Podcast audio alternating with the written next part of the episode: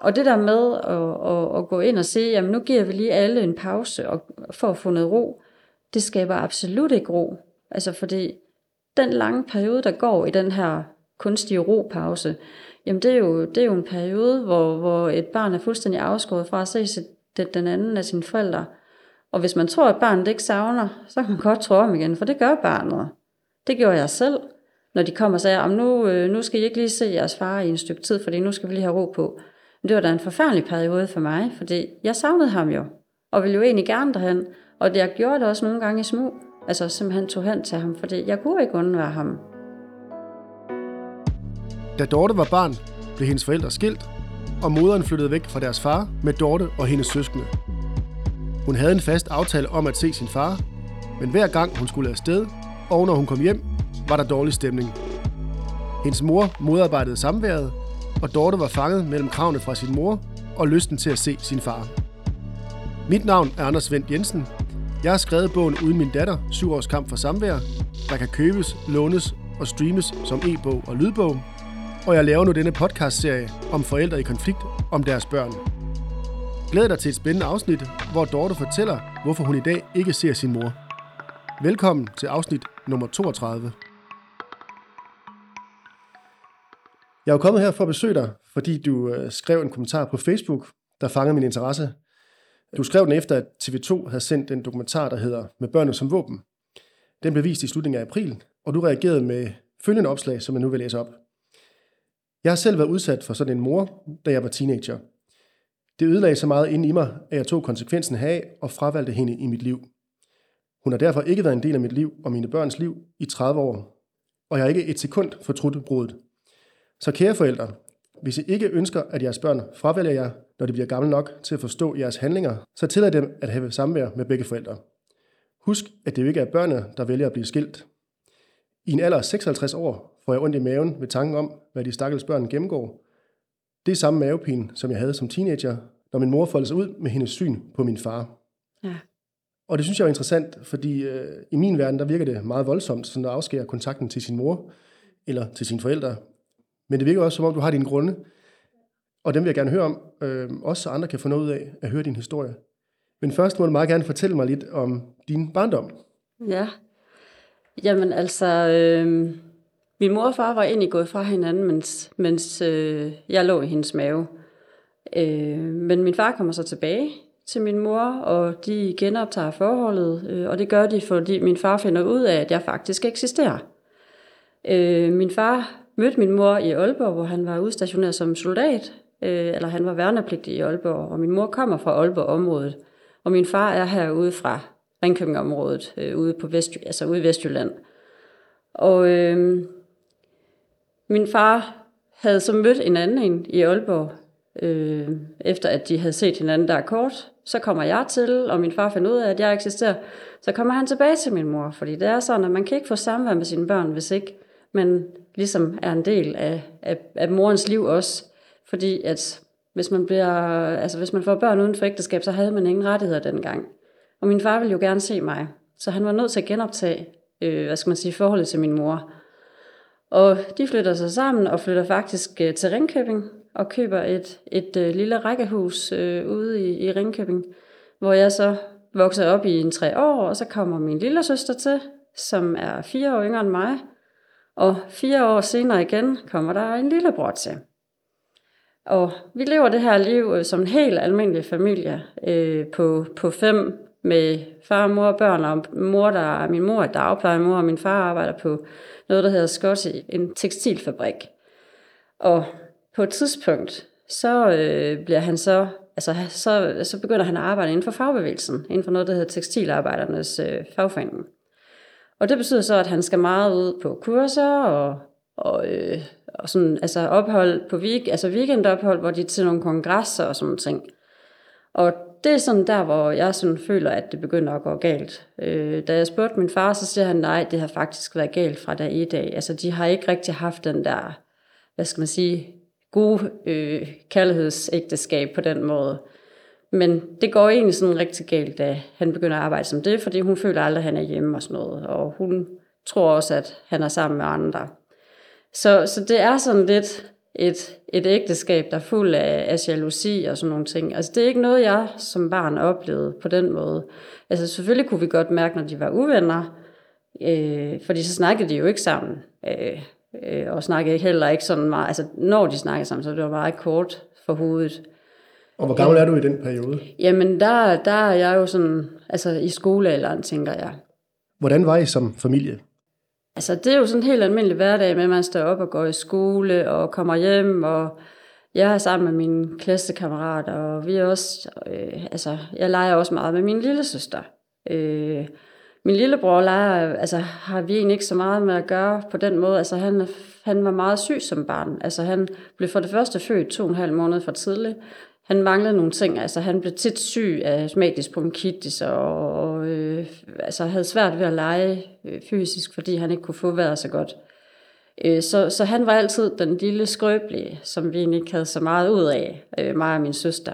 Øh, og så var vi også to piger jo, altså vi legede jo pigeting, og han ville jo gerne lege med biler, og det var jo ikke det, vi ville. Så, men det er sådan altså, den helt almindelige hverdag. Far kom hjem fra arbejde, og vi skulle have aftensmad, og altså, det var sådan i den tid en, en meget almindelig familie, tror jeg. Og weekender, sådan, jamen, min far må kunne godt lide at, at være i telt på camping. Øh, så de købte et telt, og så var vi jo nogle gange på camping i weekenden, eller så var det jo sådan mest i, i sommerferie og sådan ting, at vi var på camping. Og på et tidspunkt så købte de en campingvogn, og så begyndte vi så at rejse sydpå øh, på camping også. Men det blev ikke så for meget, fordi det var først der omkring min teenagealder, og det var der, det sådan rigtig begyndte for alvor at gå, at gå galt mellem øh, min far og mor. Hvorfor gik dine forældre fra hinanden? Jamen, jeg tror, de var vokset fra hinanden, og øh, som min far øh, også så nogle gange har sagt, jamen min mor havde ingen interesser, så de havde ikke rigtig noget at snakke om. Når, altså, min far havde jo alt hans arbejde at snakke om, så jeg tror, at deres samtaleemner var meget, meget begrænset. Øh, og min mor var heller ikke sådan den der sådan omsorgsfulde, fagnende kvinde. Hun, altså, hun, hun, hun, op, hun gik ikke op i nogen ting, og altså, hun var meget sådan enspænderagtig, og det, min far var lige stik modsat. Og så kan det godt være, at de siger, at modsætninger mødes, men, men det fungerede ikke imellem de to. Altså min far manglede noget, altså at hun var mere udadvendt og gik op i nogle ting, så de kunne have noget at snakke om sammen. Men det havde de ikke. Altså de havde jo egentlig kun mig og mine søskende, som var det, der bandt dem. Og hvordan var øh, brudet så? Kan du huske, hvordan det skete? Øh, jamen, det var, altså, det var, det var nogle i perioder ganske forfærdeligt, fordi der var jo flere aftener, hvor jeg vågnede op om natten eller om aftenen, ved at de skændtes højlydt. Og, og så var det altid sådan, at, at man forsøgte at stille sig imellem dem og male imellem dem, og få dem til at, at, at holde op med at råbe og sådan ting af hinanden. Og så fik man også at vide næste dag, at der skulle man komme direkte hjem fra skole, fordi så var der et eller andet, de skulle snakke med en om. Og så tænkte man, at nu skal de så nok skilles. Så kunne man komme hjem fra skole. Jamen, det skulle de så ikke alligevel. De valgte at prøve igen, og min mor lavede nogle tiltag. Hun skulle på et højskoleophold øh, fordi det ligesom skulle give hende noget, øh, også i forhold til, min, forhold til min far, men det gik heller ikke. Og så var der igen nogle aftener, hvor man vågnede op, at, at de skændtes højlydt, og nogle gange gik det virkelig vildt for sig. Altså, det var nogle gange, de kastede ting efter hinanden. Altså, det var virkelig forfærdeligt. Men så stod du simpelthen ud af sengen og gik ned for... Jeg kan huske en gang, jeg stod op af sengen, hvor min øh, mor står med sådan en desserttallerken størrelse i form af et, et askebær. Og det var bare udformet i granit, så det var ikke sådan, ikke et let askebær, det var meget tungt askebær. Og jeg stod med den hævet over hovedet og ville kaste den efter min far. Og hvor jeg kan huske, at jeg bryder græden ind imellem og siger, det må du ikke, det må du ikke, du må ikke kaste noget efter far, ikke noget, der er så tungt. Altså, altså jeg må selvfølgelig ikke kaste andet efter ham, vel, men, men, men altså den der frygt for, at, at hun ville skade ham, altså, øh, var jo forfærdelig at, at være vidne til, ikke? Så det, det, hun gjorde det jo så heller ikke. Okay. Ja. Kan du huske, at de så siger, at de ikke skal være sammen med jer? Ja, min mor kalder mig ind en, en aften og siger, at hun skal snakke med mig inde i stuen, og så fortæller hun mig, at de skal, at de skal flytte, og så vil hun høre mig til, hvor jeg vil bo henne. Og så, så siger jeg, det ved jeg ikke. Øh, skal jeg tage stilling til det nu? Ja, men hun gerne have, at tænkt over det. Og så, og så fortalte hun jo alle de ting, altså, som, altså, hvad skal man sige, alle de ting, som hun havde imod min far. Altså alle de ting, hvor hun synes, han havde svigtet hende, det skulle jeg ligesom vide for at tage stilling til, hvor jeg ville bo henne. Altså, så, så det blev sådan et eller andet sted, jamen lige i det øjeblik, jamen så tager man jo hendes parti, fordi man synes, det var jo også synd for hende, at hun har oplevet alle de her ting. Øh, og så min umiddelbare reaktion, det var, jamen så flytter jeg da bare med dig. Altså, øh, og jeg tænkte også, jamen hvis min lille søster og min lillebror, som var mindre end mig, jamen, at de skulle med hende, jamen, så er det jo klart, så vælger man også, jamen, hvis ikke jeg skal med dem, så ser jeg jo ikke mine søskende. Så et eller andet sted var der også det, jamen, i mit valg, jamen, hvis jeg skulle se dem, så var jeg nødt til at være sammen med dem. Så det var sådan det, der gjorde, at jeg så valgte at flytte med hende. Og på det tidspunkt havde jeg jo også en eller anden form for antipati mod min far, fordi hun havde fortalt mig det ting. Og hvad sagde din far til, at du ikke ville bo ved ham? Jamen, det sagde han jo egentlig ikke rigtig noget til dengang, ikke hvad jeg sådan fornemmede, at han gjorde. Altså han, han, sagde, at, han sagde selvfølgelig, at, jamen, at jeg måtte gerne bo hos ham, og han ville også gerne have, at jeg boede hos ham. Og på det tidspunkt, hvor de rigtig gik igen, altså hvor de rigtig gik i gang med en skilsmisse, jamen der fik min far jo faktisk tilkendt forældremyndigheden over min lillebror. Øh, den sag ankede min mor jo så selvfølgelig under en masse påstand om, at min far ikke kunne tage vare på min lillebror, fordi min lillebror var syg. Øh, og så bliver den omstødt, den dom, som min mor får forældremyndigheden i stedet for. Og i det her, der skal der jo lidt igennem, at din mor ikke kunne lide din far. Øh, Absolut ikke. Og hvad skyldes det? Altså hvorfor... Jamen, det er jo, altså når et par går fra hinanden, man, man hører altid det der med, at folk siger, jamen vi var enige om det. Nej, der er ikke nogen, der er enige i et ægteskabsbrud. Jo, det kan der godt være få tilfælde, der er, men i de fleste tilfælde, der er det altid den ene part, der bliver fravalgt. Fordi den anden part siger, nu vælger jeg ikke det her mere.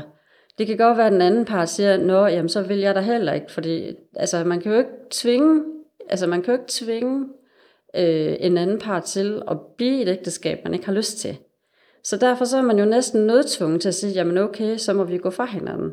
Men det er jo ikke med den ene skovilje. Altså, så der er jo altid en, der føler sig kasseret øh, og svigtet. Og det gjorde min mor. Det er der ingen tvivl om, at hun følte sig som den, der var blevet kasseret af min far, og nu følte hun sig ubrugelig, og nu har hun lidt et nederlag. Øh, og, og det gjorde hende bitter.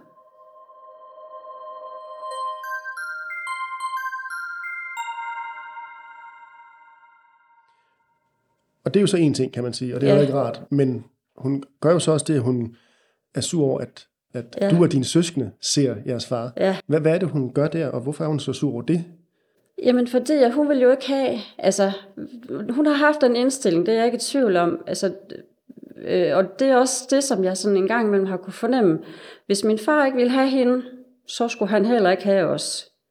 Øh, fordi hun ville jo have, altså hun havde jo mistet ansigt ud af til. Hvis hun så kunne få os børn over på hendes side, så har hun alligevel vundet lidt. Og det vil sige, at hun brugte jo alle hendes ressourcer og hendes kræfter på at overbevise om, også om, at min far var en skidt fyr, og at han ikke kunne tage vare på os, at han, at han ikke holdt af os, og at han ville svigte os gang på gang. Fordi så vil, så vil vores sympati jo ligge hos vores mor jo, i stedet for. Øh, det var jo det, hun forsøgte at opnå, for ligesom at få bare lidt en sejr. Og hvordan reagerede hun så, når du kom hjem fra din far, eller sagde, du ville se din far? Eller? Altså, en hel uge op til, at jeg skulle hjem til min far, der brugte hun jo oceaner af tid på at fortælle mig, hvor, hvor, hvor dårlig min far var, hvor dum han var, og han havde garanteret også fundet en ny kæreste, og nu var vi garanteret slet ikke Øh, nu, nu var han sikkert også ligeglad med os, og han ville alligevel ikke øh, bruge tid på, og, på at være sammen med os, hvis vi kom derhen, fordi så ville han nok bruge tid på noget andet. Og, jamen, altså, der, var ikke det, der var ikke de dårlige ting, hun kunne fortælle om ham op til, vi skulle derhen. Hvis vi så alligevel valgte at tage afsted, jamen når vi så kom hjem, så skulle vi jo i krydsforhør i flere dage, om hvad sagde han, hvad gjorde han, hvad snakkede de om, hvem havde han besøg af, og hvorfor sagde han sådan? Og hvad lavede I? Og hvad lavede de andre? Og hvem var de andre? Altså, det var forfærdeligt. Og, og der skulle man jo virkelig passe på. Altså, det, jeg skulle virkelig passe på, hvad jeg sagde. For hvis jeg sagde noget godt, så blev hun hysterisk. Hvis jeg sagde noget negativt, så blev hun glad. Okay. Så jeg skulle virkelig passe på, hvad jeg sagde, fordi jeg kunne ikke være neutral. Jeg skulle tilfredse hende med et eller andet negativt, for ligesom at få ro. Og hvad betyder hysterisk i den her sammenhæng? Jamen, det betød jo så, at så var jeg jo også en, altså, at, at så, så kunne jeg jo ikke forstå hende, og, og nu havde jeg jo pludselig vendt mig mod hende, og Og det var jo helt forfærdeligt, og, og nu skulle jeg heller ikke tro, at, at, at øh, han ville mig alligevel, bare fordi at det havde været godt. Altså, så var det ligesom, hun blev sur på mig. Ja. Altså, fordi så følte hun jo lidt, at, at altså, det var sådan lidt et eller andet med, at jeg måtte ikke have det godt hen ved min far. Jeg måtte kun have det godt hos hende. Okay. Og hvor tit så du ham? Jamen, altså, jeg tror, da jeg så ham øh, i starten, så ham, jeg ham en gang om ugen, sådan, hvor jeg lige smuttede hen og sagde hej, og, og ellers så var det jo det der med, at vi egentlig jo skulle være hen ved ham hver weekend. Ja. Men altså for mit vedkommende, som min far også sagde dengang, jamen du er jo så gammel, og jeg havde faktisk kæreste på dengang, at, at der sagde min far, jamen altså du kommer bare, når du har lyst, fordi du er så gammel, du behøver ikke det der hver anden weekend. Så, så jeg kunne bare komme, når jeg kunne se, at han var hjemme, og hvis jeg lige havde lyst til at dumme ind forbi. Mm. Så, så, men på et tidspunkt, så, så blev det sådan, at jeg i en periode ikke så ham. Fordi at der var en gang, hvor, hvor jeg var inviteret hen til ham til aftensmad, og jeg, jeg tror, det var en fredag aften. Og der har hun brugt hele ugen på at fortælle mig, at det, det var en dårlig idé, og nu skulle jeg også lige huske på, hvor, hvordan og hvorledes han havde været over for hende, og, og alt det her. Og hun blev ved med at køre på i en hel uge. Til sidst så blev det sådan, at jamen, jeg faktisk ringede hen til min far og sagde, at jeg kommer ikke, for jeg er syg. Nå, men det var han da ked af. Og jeg gik direkte ind i min seng og lå derinde og græd, fordi jeg, jeg var syg, jeg havde ondt i maven øh, op til den her samtale med ham i telefonen. Men bagefter, så havde jeg stadigvæk ondt i maven.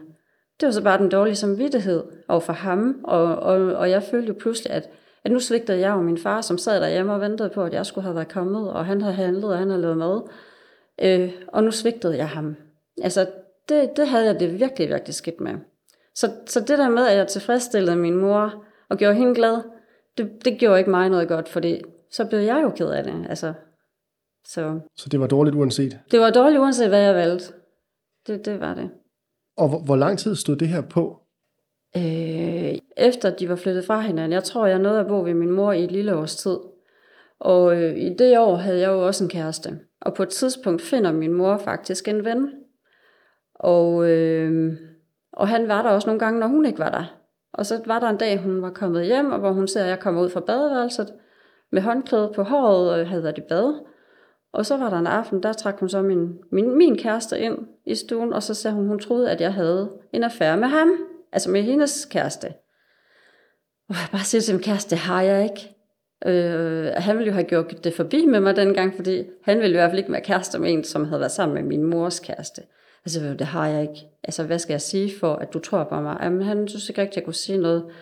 Så siger jeg, jeg kan bare, jeg kan bare sige, det har jeg ikke. Altså, det, hvad skulle jeg det for? At det siger mig ingenting. Nej, men han troede så også på mig. Men det resulterede jo, jeg ud, at jeg gik ud og skældte min mor og sagde, hvad, hvad pokker hun bildte sig ind og sige sådan noget, fordi det havde jeg ikke. Nej, men det troede hun, jeg havde. Så siger hvorfor kommer du ikke og spørger mig om det først? Altså, i stedet for at løfte over for min kæreste. Ja, men det var også bare fordi, at hun synes, at han lige skulle vide, at der måske kunne være noget. Altså, og så gik der nogle dage eller et eller andet, så synes hun heller ikke, at jeg, at jeg gjorde nok derhjemme. Altså, der var noget, man kunne få ungdomsydelse dengang. Når man var 16 år, så kunne man få ungdomsydelse. Og det er egentlig noget, der tilfælder forældrene, som, hun, som forældrene så kan, kan give børnene noget tøj og nogle ting for. Og det begyndte hun så at sige, at hun synes heller ikke, at jeg gjorde nok for at få de penge. Fordi jeg skulle rydde op, når jeg kom hjem fra skole efter mine to små søskende. Og det gjorde jeg også. Men når de så kom hjem, så rodede de jo igen.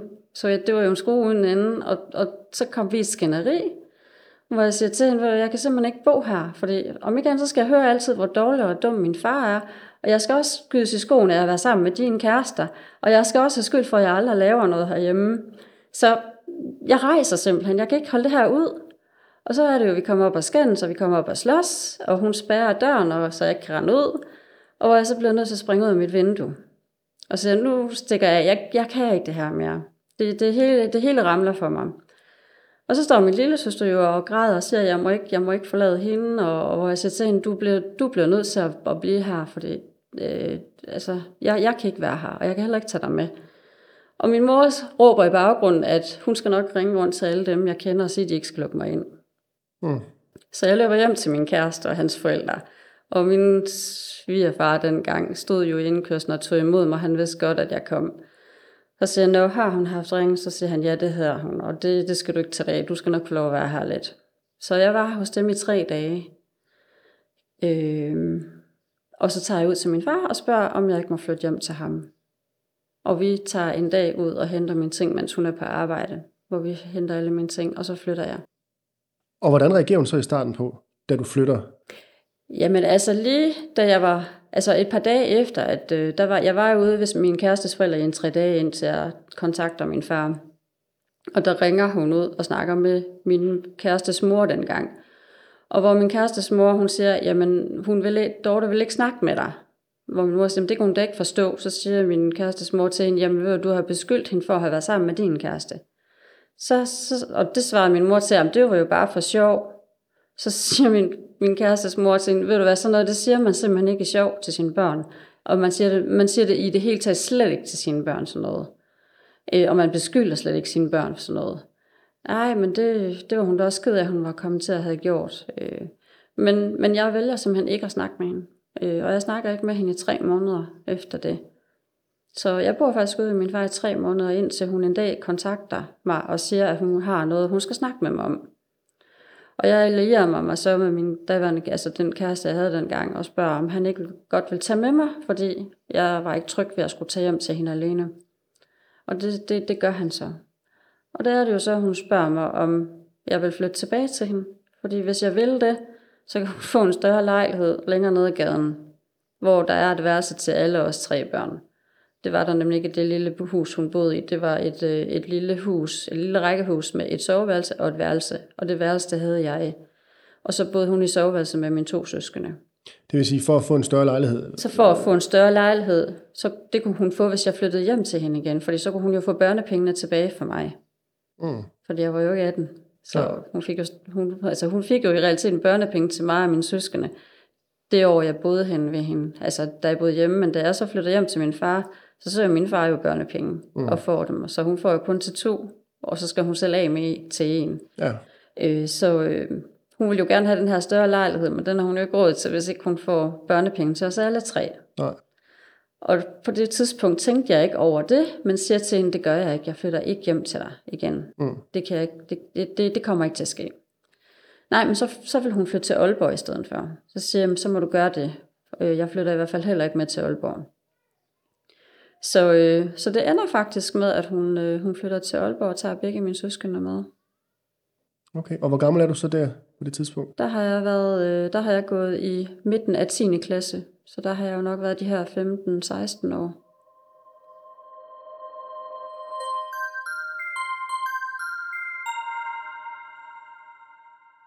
Og hvad sker der så derefter? Hvordan har I så kontakt, da hun flytter til Nordjylland, og du stadig bor i Ringkøbing? Øh, jamen på et tidspunkt, øh, jamen jeg tror, der går, der går nok et års tid, hvor jeg ikke har, har kontakt med hende, fordi jeg gør 10. klasse færdig, og jeg kommer også et år i huset.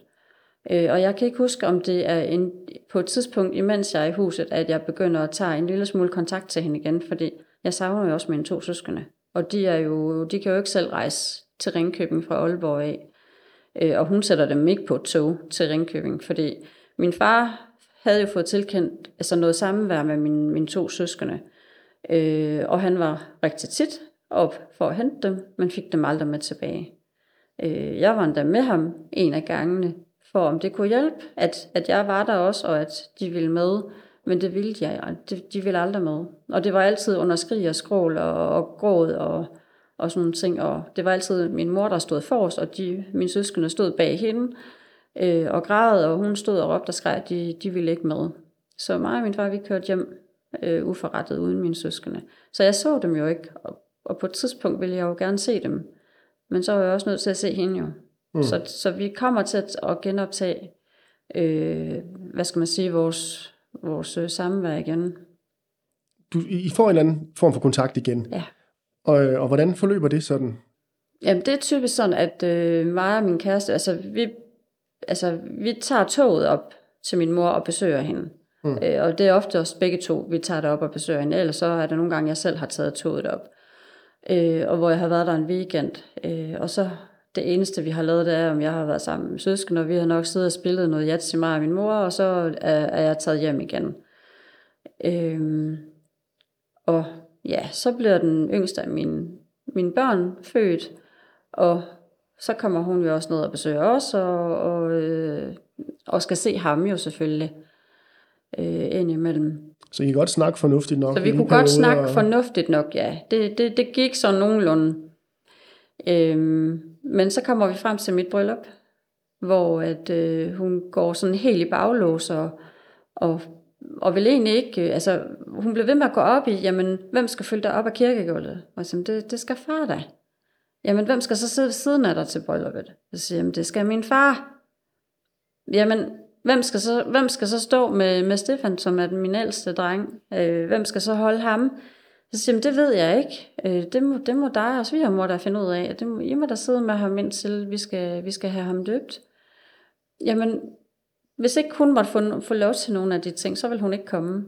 Nå, så jeg så, jamen, det er jeg lidt ked af, men men I bliver gift samme dag, som der også er en dåb? vi blev gift samme dag, som der også er dåb, ja. Og, øh, og, og så på et tidspunkt, så siger jeg, fordi at vi havde ingen penge rigtig at gøre med dengang, øh, så vi havde snakket med min far, og vi havde snakket med min, ma- min kæreste, daværende kærestes øh, forældre, eller mor, og, og de var blevet enige om, at de skulle nok hjælpe os med det økonomiske. Og det har vi så spurgt min mor om også, om hun også ville spæde lidt til økonomisk, hvor hun siger, at det ville hun ikke. Øh, fordi hvis ikke hun fik, kunne få lov til at følge mig op af kirkegulvet, eller i hvert fald sidde ved siden af mig til brylluppet, så ville hun i hvert fald heller ikke betale noget. Så siger jeg, jamen, nå, jamen, hvad gør vi så? Jamen, hun var heller ikke sikker på, at hun ville komme, fordi hvis nu hun kom til at kigge på min far, og han kiggede på hende, så ville hun bryde sammen og græde. Og så ville hun tage hjem. Så siger jeg, så skal du slet ikke komme, fordi du skal ikke komme for at ødelægge min dag. Altså, det er jo min dag, det er ikke din dag. Nej, men så troede hun nok, at så kom hun ikke. Nå, mm, det var sådan, det var. Så snakkede jeg ikke med hende i et stykke tid efter det. Øhm, Så hun kom ikke? så hun kom ikke. Nej, okay. Min far siger så, at hun var i kirken til brylluppet, men hun var jo ikke med til festen bagfor, for det har hun sagt nej til. Mm. Men jeg tænker, hun har kørt min lillebror og min lille søster derned, fordi der var ikke nogen af dem, der kunne køre selv på det tidspunkt. Så starter vi, genoptager vi kontakten, når der, da der er gået et års tid eller sådan noget igen, og så når vi frem til min lille søsters bryllup. Og det er sådan 3-4 år efter, eller Det er sådan 3-4 år efter, ja. Der kunne hun det hele. Hun kunne alt. Altså hun kunne også være under tag med min far, uden at bryde sammen og, og græde. Og, altså, og hun førte sig frem som dronning. Hun fik så også lov til at sidde ved siden af min søster. Og mig og min daværende mand, vi, vi kiggede på hinanden en gang, da, da den, det bryllup var slut. Så det var en rigtig godt bryllup. Men sådan som min mor opførte sig over for min søsters, i forhold til min søsters bryllup, i forhold til vores bryllup, det synes vi simpelthen var, altså det, det kunne vi simpelthen ikke have mærket. Altså at hun gjorde den forskel på os. Altså vi følte os totalt svigtet af hende, i forhold til det, hun, hun øh, præsterede over for min søster. Men man kan jo sige, sådan som jeg hørte i hvert fald, så er du Mm. blevet svigtet flere gange. af Ja. Så hvorfor lige på det tidspunkt? Hvad er det lige, der gør? Hvad er der noget, der går op for dig? Eller hvorfor er det lige, det er der, du siger aldrig mere? Men det, det er nok, fordi jeg selv er blevet mor.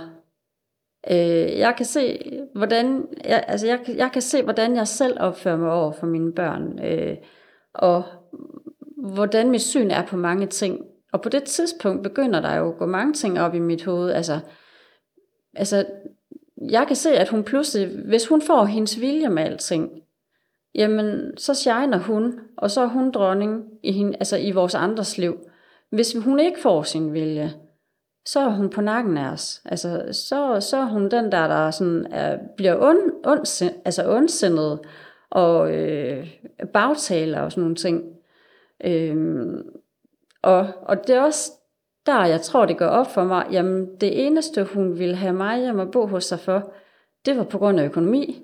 Det var ikke, fordi hun holdt af mig. Altså det er sådan der, det, det begynder sådan at falde på plads, det hele. Og hvor lang tid er det så, du ikke har set hende endnu? Jamen altså, jeg ser hende jo, men ikke, ikke noget, jeg selv vælger. Altså, øh, når der er sammenkomster i familien, når der er barnedåber og, og konfirmationer og sådan nogle ting i resten af familien, øh, så ser jeg hende jo. Men jeg vælger hende ikke selv til.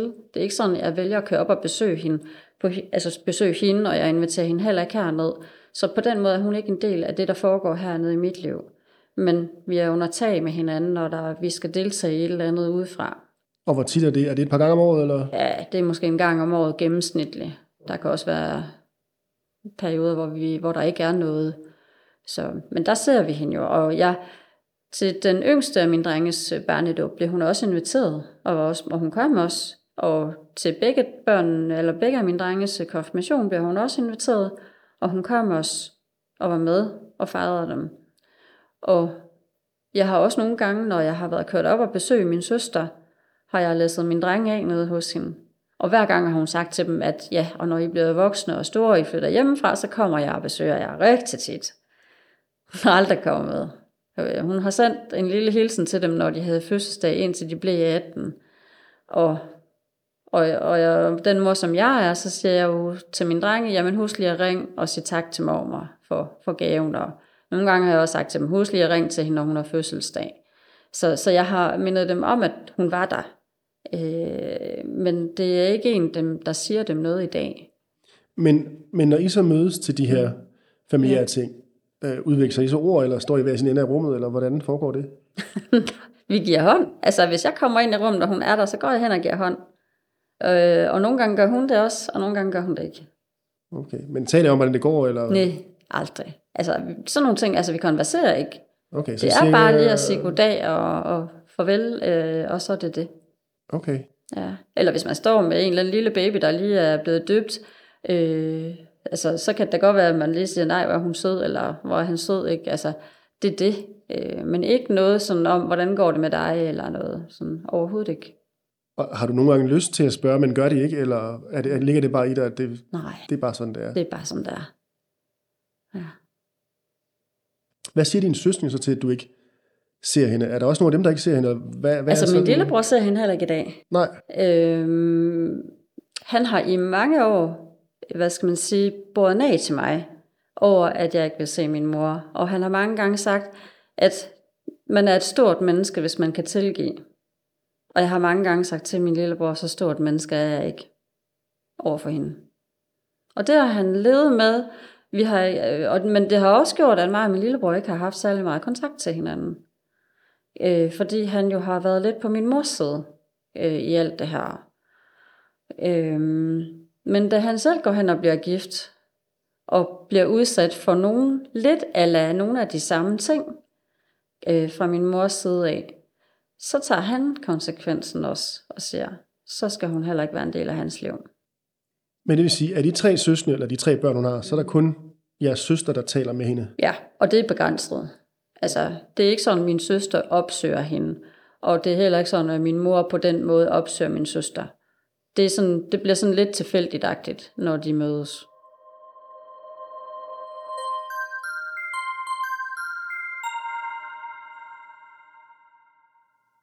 Jeg tror, jeg sagde det i indledningen, det der med, at det ligger mig fremmed for, det der med at skære kontakten mm. til nogen i en familie. Ja. Altså sin mor, det er jo ligesom, altså det er jo ens mor, Ja. øh, hvis du forstår det, ikke søskende eller onkel eller tanter, vi, vi er ligesom mm. inde i det helt nære. Ja.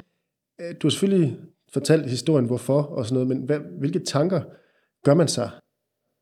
Øh, hver eneste gang, jeg genoptager kontakten til så bliver der nogle skår ødelagt. Og, og den her kop, man forsøger at, og, og hvad skal man sige, altså koppen gik jo voldsomt i stykker for mig, dengang, at jeg flyttede fra hende, øh, for at flytte ud til min far. Altså, der gik koppen virkelig i, i mange stykker. Så blev den limet igen. Og så tager vi kontakten igen, og på et eller andet tidspunkt, så går der nogle ting skævt i, i, i, i vores kommunikation igen, og vores forhold til hinanden. Altså man føler sig svigtet, og så, så, så, så revner koppen altså endnu en gang nogle nye steder. Øh, og nu har det været sådan, at den har været klinket så mange gange, at nu, nu altså, den kan ikke samles mere. Altså det er det punkt, jeg er nået, den kan ikke samles mere. Altså det er selvfølgelig virkelig noget, jeg har overvejet, om, om, om jeg kan bære den her helt i mål. Om, om jeg på et tidspunkt i mit liv vil komme ud for nogle situationer, der gør, at jeg har brug for hende. Men hvor jeg bare har tænkt, jamen, altså kommer der det, så må jeg tage det til, så må jeg tage det til efterretning der, hvad der så skal ske. Fordi det er jo ikke sådan, at, at jeg ikke har muligheden for at ringe til min mor øh, og spørge hende, om vi skal. Fordi jeg er sikker på, at det vil hun da sige ja til. Men det er mere spørgsmål, kan jeg det? Øh, og hvad så, hvis der er noget, der går skævt igen? Altså, hvad så? Øh, kan jeg også blive ved med at holde til det? Altså, fordi der går jo også noget stykker ind i mig hver gang. Og det har jeg bare tænkt, jamen, hvis ikke der kommer noget fuldstændig nødvendigt ovenfra, som gør, at jeg er nødt til det, så, så, så har jeg faktisk ikke brug for hende. Og hvad tænker du om det sådan i forhold til dine børn? Altså man kan jo sige, du vælger vel også lidt på deres vegne, at de ikke skal se deres mormor. Ja, Øh, og så dog, altså jeg har jo faktisk øh, hele tiden holdt en dør åben for dem, at de selv kan vælge, hvor meget hun skal være en del af deres liv, og jeg vil gerne køre dem derop, da de var mindre og ikke selv kunne køre, og jeg vil også hente dem igen. Og de har, hun har også været med til deres store højtider. Øh, så, så på den måde har jeg ikke afskåret dem fra, og at hun skulle være med i, i nogle af deres begivenheder. Øh, men jeg har selvfølgelig ikke haft den der med, at jeg, har, jeg selv har set min mor øh, jævnligt, hvor de har kunne ligesom være med og være med på sidelinjen og få et, et, et, et forhold, der sådan var stabilt til hende. Det har de selvfølgelig ikke været, altså det har de selvfølgelig ikke haft i kraft af mit valg. Men det er ikke sådan, at de ikke har haft mulighed for selv at ringe til hende. Og hun har haft mulighed for at ringe til dem på deres telefoner. Men det er bare ikke sket. Så, så på en eller anden måde har de ikke, de har ikke følt, at de har haft brug for hende. Men de er måske også blevet påvirket af dig, Det er de eller- helt sikkert, ja. Altså selvfølgelig har jeg også fortalt nogle ting, fordi selvfølgelig har de spurgt mig, hvorfor jeg ikke snakker med min mor. Og, og, og det er jo ikke sådan, at jeg har fortalt dem hele sandheden, men de har fået noget af den. Fordi jeg har jo ikke bare kunne sige, jamen det er bare fordi, jeg ikke vil se hende. Altså jeg har jo nødt til at være nødt til at lægge ord på. Har de kontakt til hende i dag? Nej, for hun kommer ikke selv, og, og, øh, og altså, hun, hun er ikke en, der giver noget af sig selv. Hun opsøger ikke. Hun, øh, hun har sådan lidt den der, jeg kommer kun, hvis jeg bliver inviteret ting. Øh, og ellers så interesserer jeg mig ikke for andre mennesker. Den mentalitet har hun lidt. Øh, Har du ondt af hende? ja, det har jeg faktisk. Fordi jeg synes, det er synd for hende, at hun, at, at hun har fået sådan et liv. Fordi det kunne have været så meget bedre. Altså hun kunne have fået så meget mere af hele mit liv, og min drenges liv, og mit nye liv med min nye mand. Hun kunne have fået så meget mere med, med min lillebror og hans øh, nye kone. Øh, altså hun kunne have fået så meget mere, hvis hun havde, hvis hun havde været lidt mere varmhjertet og lidt mere, hvad skal man sige, rummelig og, og knap så negativ. Så jeg har faktisk ondt af hende, fordi jeg, jeg tænker, hun må være utrolig ensom. Og hvad skulle der til, for at I kunne genoptage kontakten? Ja, at hun, at hun fik noget mere selvindsigt. Altså, øh, nogle gange, altså jeg, jeg glemmer aldrig, hun engang, hun engang ringede, og så siger hun, jamen du kan da godt få en undskyldning, hvis det er det, du vil have. Jeg siger, "Men jeg vil da ikke have en undskyldning på den måde der. Altså, du skal da mene det helt ind i hjertet. Det, men det, det kunne jeg ikke få så. Vel, altså, det, det, man må også gøre noget selv. Altså, man må gøre noget. Man må give noget af sig selv, for ligesom at få noget. Og hvis man ikke gør det, altså, så, så kan man ikke være en del af mig og mit liv. Men hvis din mor nu skulle gå hen og blive dødelig syg i morgen, hvordan vil du så reagere? Jeg tror bare, jeg vil trække på skuldrene og sige, det må min søster tage sig af. Vil du tage med til hendes begravelse, når den dag kommer? Det snakkede jeg faktisk med min mand om for nogle dage siden, fordi der, hvor, jeg, hvor jeg startede ud blankt med at sige, nej, det ville jeg faktisk ikke. Hvor min mand siger, er du sikker på, at du ikke lige skal have sat det punktum? Og så kom jeg faktisk i tvivl. Fordi jo, det kunne faktisk være rart at få sat det punktum. Og ved, at, at nu er hun der, og ligger der og kan ikke, øh, altså, nu er der ikke mere at gøre. Altså, hun har fået fred. Øh, og det har jeg måske også. Det har jeg jo allerede. Altså, jeg har jo en eller anden form for at ændre fred med det, jeg har valgt. Altså, det valg, jeg har truffet. Men at når hun, når hun er død, og hun ligger under jorden og har fået den der gravsten, så er der sat punktum for det. Og det tror jeg faktisk måske godt, øh, at jeg kunne godt finde på at gøre. Også tage mine to drenge med, og så nu tager vi til den begravelse, og så får vi sat det punktum. Men jeg har det også sådan lidt sådan, hvad tænker de andre omkring mig så? Fordi tænker de så, at nu kommer jeg så der og skal, skal være en del af hendes liv på bagkant, fordi jeg måske har fortrudt. Altså det er jo igen det der med, hvordan vil folk tolke det? Men et eller andet sted, så skal jeg jo nok være ligeglad med det, og så bare få sat det punkt, som jeg har brug for. Men, men det er noget, jeg overvejer.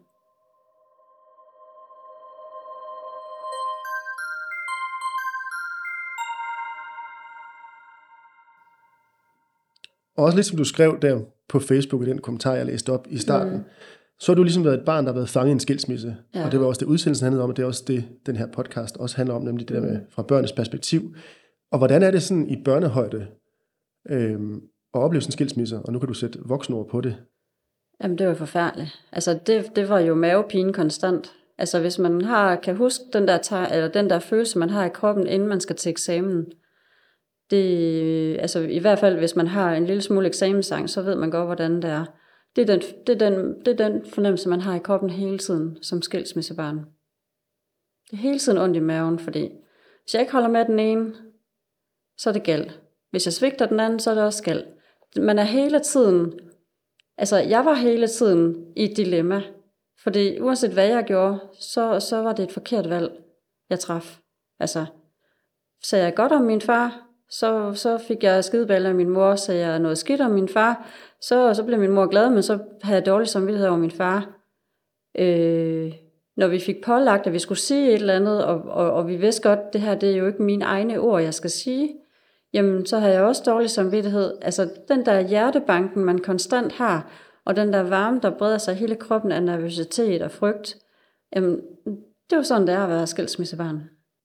Og du siger med at pålagt at sige noget, var det når du skulle sige noget til din far, som din mor mente, eller, eller til nogle sagsbehandler, eller hvordan? Ja, altså jeg kan ikke så tydeligt huske de der samtaler, vi havde med de der socialrådgiver, men jeg kan huske en gang, at vi skulle ned på statsforvaltningen og snakke med nogle af dem. Øh, jeg kan ikke huske lokalerne, jeg kan bare huske, at vi står udenfor og skal ind, og hvordan mit hjerte, det hammer helt vildt og er afsted.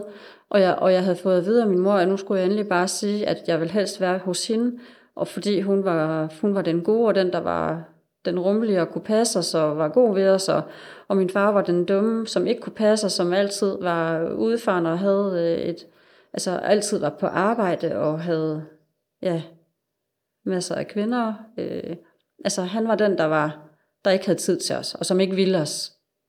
Kan du så huske, om de voksne kunne gennemskue det, eller de professionelle? Men det kunne de jo ikke. Fordi havde de kunne det, så havde det jo ikke endt sådan. Mm.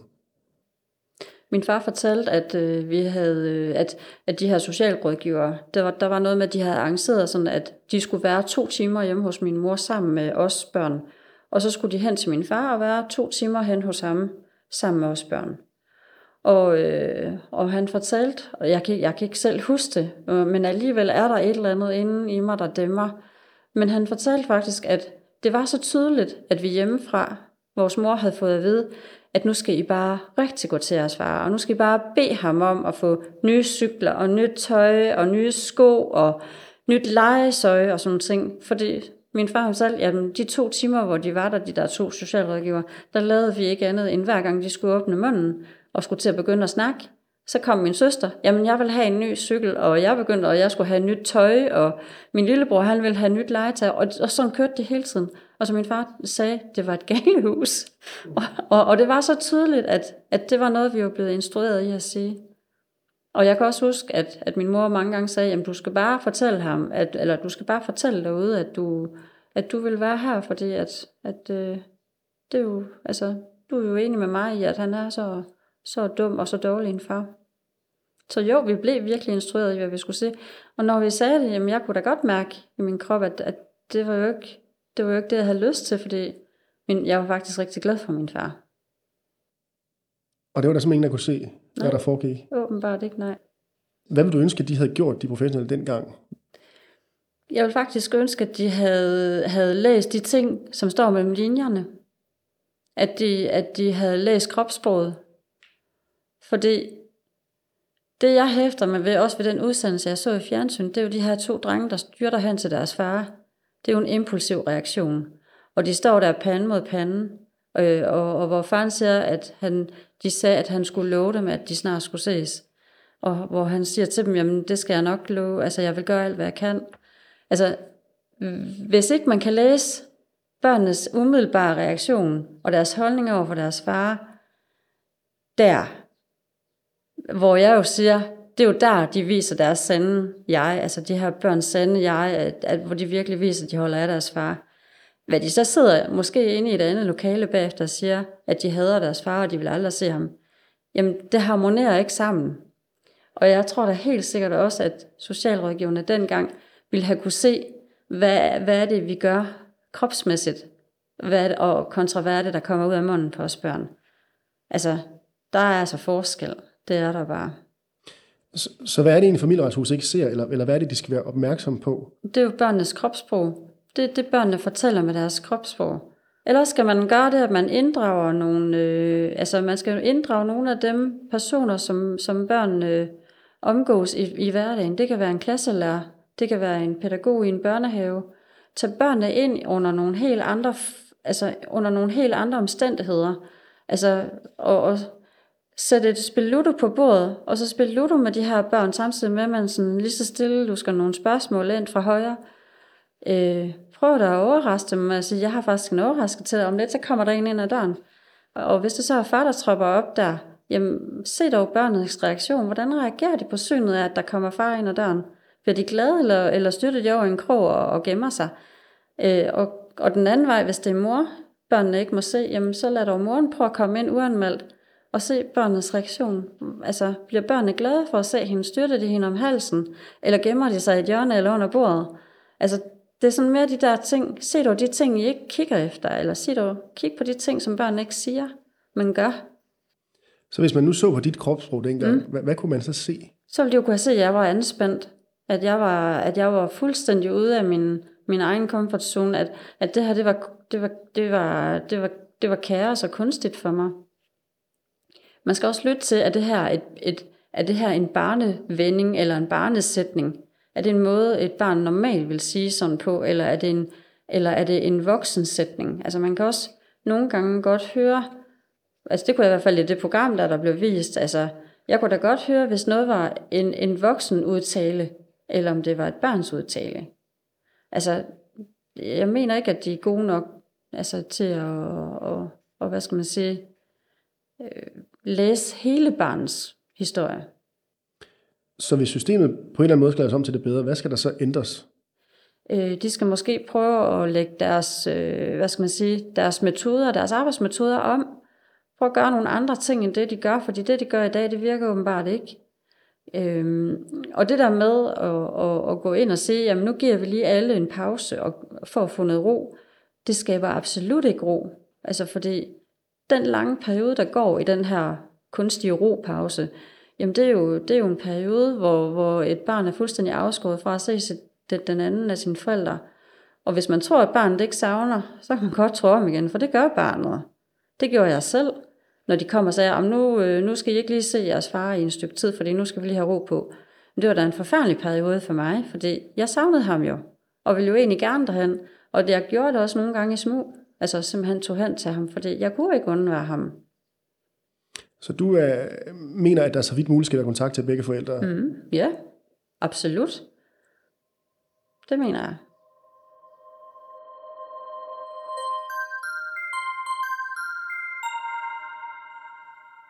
Og hvordan har det her påvirket dig i dag? Altså min mand synes jo, at, at, at øh, at han kan mærke det. Fordi jeg har, altså, han, er jo, han ved jo alle de her ting. Altså, han har jo også fået min version af det, fordi han synes, det var vildt underligt, da vi for, for mange år siden, for, for 12 år siden mødte hinanden, at han synes, der var, det var underligt, at jeg ikke snakkede med min mor. Og når jeg så fortalte ham nogle af de ting, kunne han jo godt se, at noget altså af min opførsel, eller min, min væremåde, være lidt præg af det.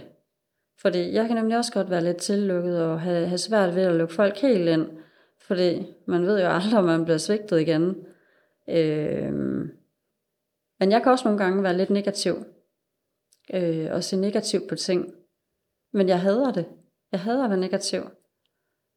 Men jeg tager mig selv lige en gang mellem at være det, og han siger også, at det er jeg også. For de kan jo se udefra og sidde og se, at det er jeg jo. Men det er ikke noget, jeg ønsker at være.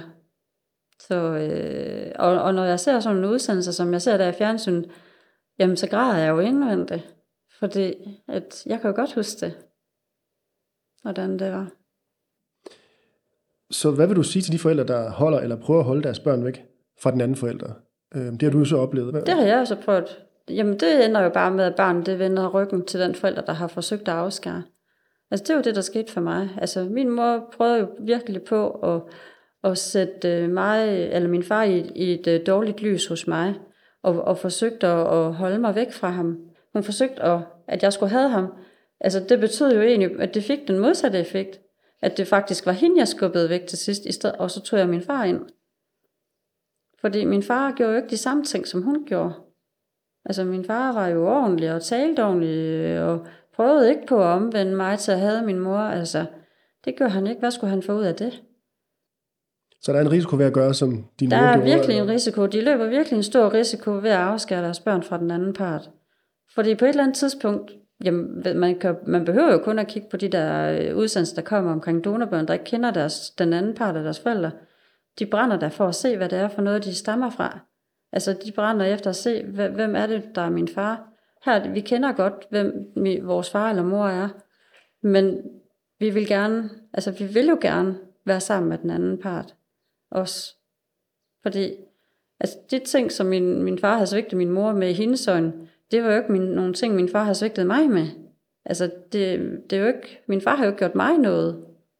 Altså jeg kan jo tage fra mig selv af, fordi jeg er jo også, jeg er jo også blevet skilt, og har to drenge, som er skilsmissedrenge. Og det jeg gjorde, fordi at de skulle absolut ikke opleve det, det, det, den, den frygtelige tid, jeg havde oplevet, den skulle ikke gå igen hos dem. Så, så det jeg gjorde, da vi blev skilt, det var jo, jeg glædede mig over, at de skulle hjem til deres far.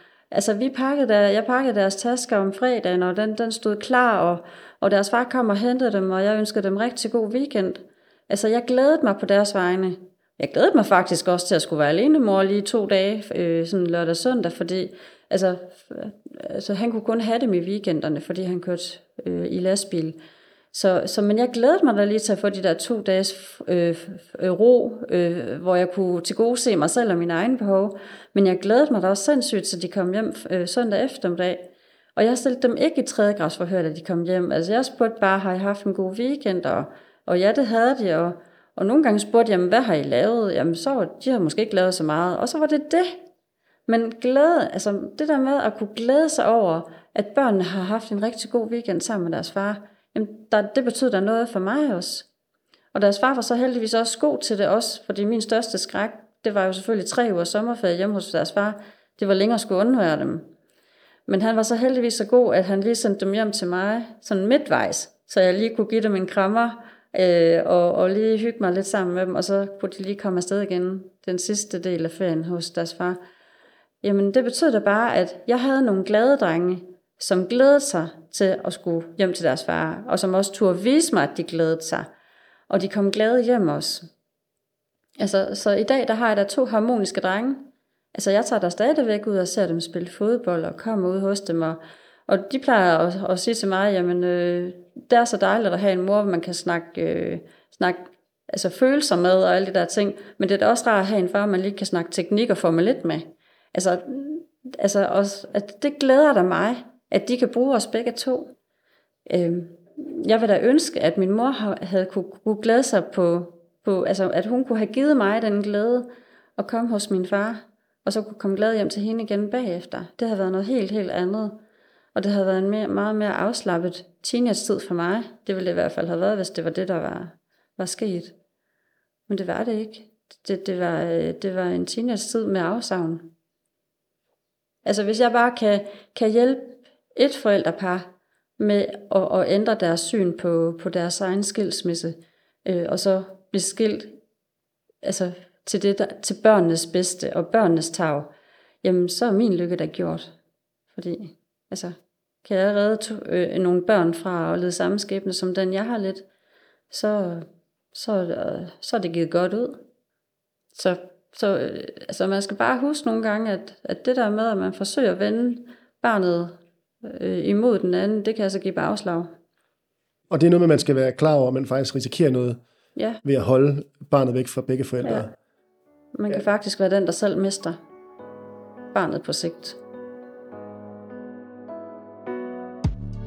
Du har nu hørt Dortes historie og hendes gode råd til forældre i konflikt. Har du kommentarer eller forslag til andre gæster i min podcastserie, er du velkommen til at kontakte mig via Facebook-siden Uden Min Datter eller på hjemmesiden udenmindatter.dk. Her finder du også beskrivelser og links til alle afsnit i serien. Husk også at abonnere på podcasten, og følg Uden Min Datter på Facebook, Instagram og Twitter, så du får besked, når der er nye afsnit og relevante nyheder på området. Musik og lyd er lavet af Oscar Vendt Mosgaard. Tak fordi du lyttede med.